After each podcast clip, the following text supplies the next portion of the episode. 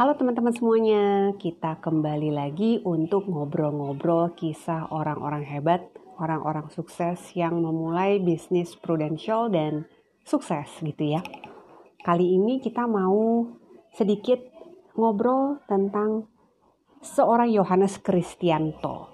Beliau ini ketika join di bisnis prudential pada waktu itu uh, belum lama sejak fresh graduate gitu ya jadi ceritanya setelah lulus, kemudian Yohanes itu karena memang backgroundnya uh, accounting and finance gitu ya, dia pun bekerja di satu perusahaan yang memang sesuai dengan bidangnya gitu, nggak jauh-jauh dari masalah pajak dari masalah masalah accounting lah. Terus akhirnya uh, join di bisnis prudential dan sukses. Nah, seperti apa sih kisahnya? Jadi Yohanes Kristianto ini awalnya di zaman-zaman sekolah gitu ya ketika dia masih kecil karena Yohanes adalah anak pertama dari tiga bersaudara dia memang sebenarnya tidak pernah punya keinginan untuk mengecewakan kedua orang tuanya.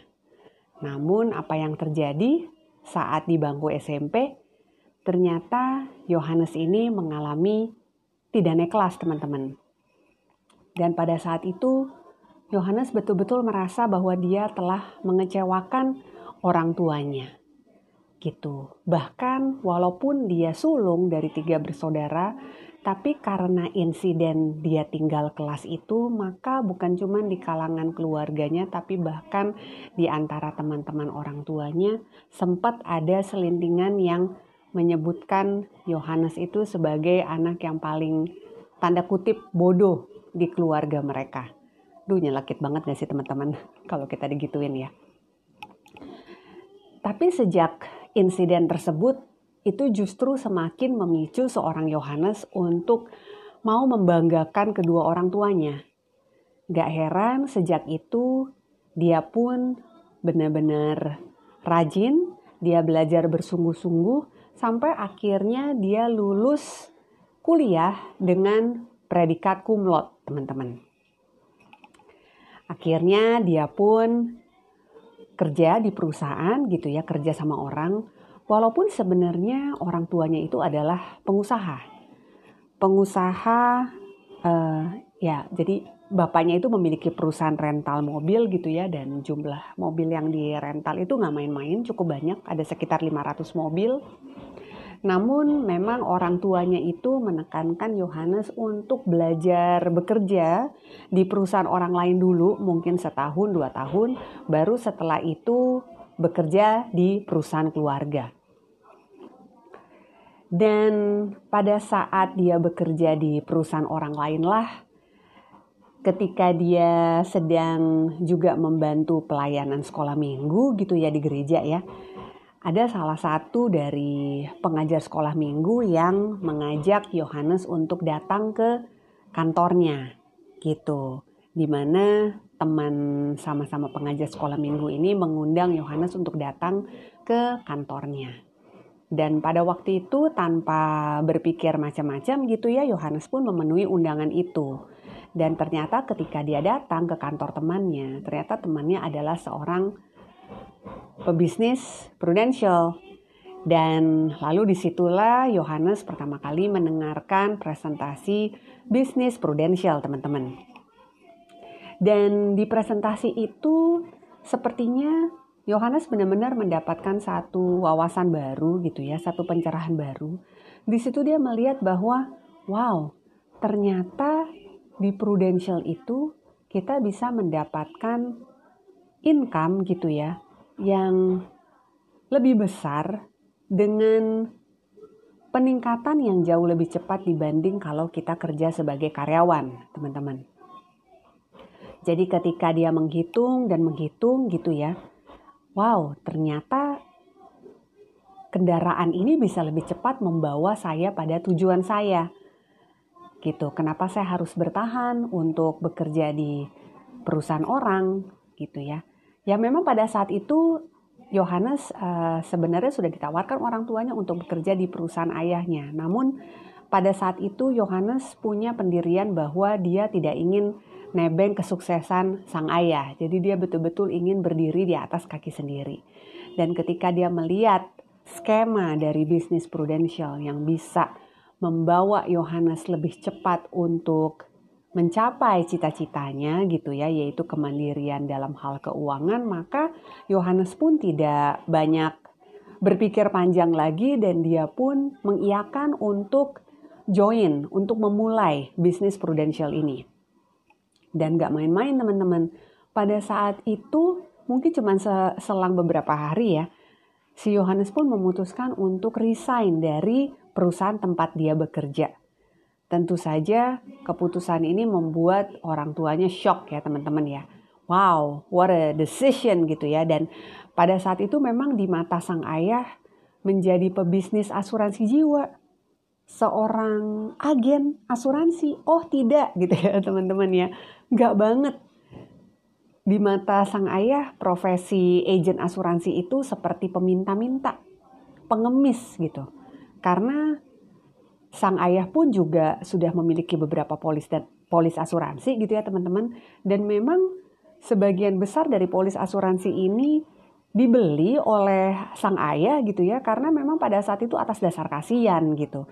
Ini agen asuransi udah bolak-balik dateng gitu ya rajin sekali, konsisten sekali ya udah saya kesian berapa sih preminya bayar. Ya, begitulah kira-kira uh, background bagaimana sang ayah ini memiliki banyak polis asuransi. Hanya karena kesian gitu ya. Oke, singkat cerita akhirnya setelah mendapatkan restu dari hanya sang ibu pada saat itu ya. Jadi sang ayah itu benar-benar memandang profesi agen asuransi itu sebelah mata gitu. Namun uh, sang ibu mensupport lah apa pun gitu ya keputusan Yohanes ya. Dan akhirnya Yohanes pun resign dari kantor gitu ya. Dia benar-benar masih memiliki hasrat yang besar untuk mau berdikari ya berdiri di atas kaki sendiri nggak nebeng kesuksesan dari ayahnya oke akhirnya setelah dia menjadi seorang full time gitu ya sebagai agen asuransi sebagai pebisnis asuransi jiwa gimana dengan uh, Apakah berhasil teman-teman? Karena pada saat itu Yohanes minta kepada maminya untuk diberi waktu enam bulan ya untuk membuktikan dirinya, membuktikan kepada ibunya bahwa dia bisa berhasil di bisnis ini. Dia minta waktu enam bulan. Tapi apa yang terjadi teman-teman? Ternyata tiga bulan pertama itu betul-betul nggak ada deal sama sekali, tidak ada closing sama sekali teman-teman. Dan di sini uh, cukup cukup uh, shock ya, dia cukup uh, merasa, aduh, kayaknya gue udah salah nih bikin keputusan gitu kan ya. Tapi satu hal yang uh, dia syukuri di sini adalah ketika dia memiliki leader, dia memiliki komunitas yang tepat gitu ya. Di sinilah dia belajar banyak. Dan di sinilah Yohanes menyadari akan kesalahannya gitu. Jadi meskipun dia sudah memiliki hasrat yang menggebu-gebu, dia sudah punya tekad yang besar, dia sudah rajin untuk melakukan aktivitasnya, dia mau bekerja keras, ternyata kesalahan pada saat itu adalah pada mindset teman-teman. Pada cara berpikir Yohanes.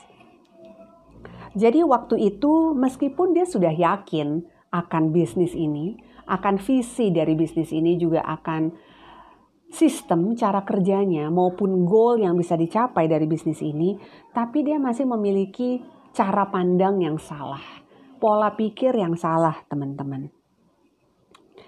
Karena pada saat itu secara tidak sadar, Yohanes masih beranggapan bahwa bisnis ini adalah bisnis yang tidak membanggakan. Bahwa profesi sebagai agen asuransi adalah profesi yang malu-maluin teman-teman. Dan dengan alam bawah sadar yang seperti ini sudah pasti akan berdampak pada pembawaan seorang Yohanes ketika dia bertemu dengan klien-kliennya. Seperti itu.